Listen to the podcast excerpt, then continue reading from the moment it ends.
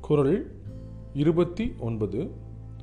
குணமெனும் குன்றேறி நின்றார் வெளி கணமேயும் காத்தல் அரிது.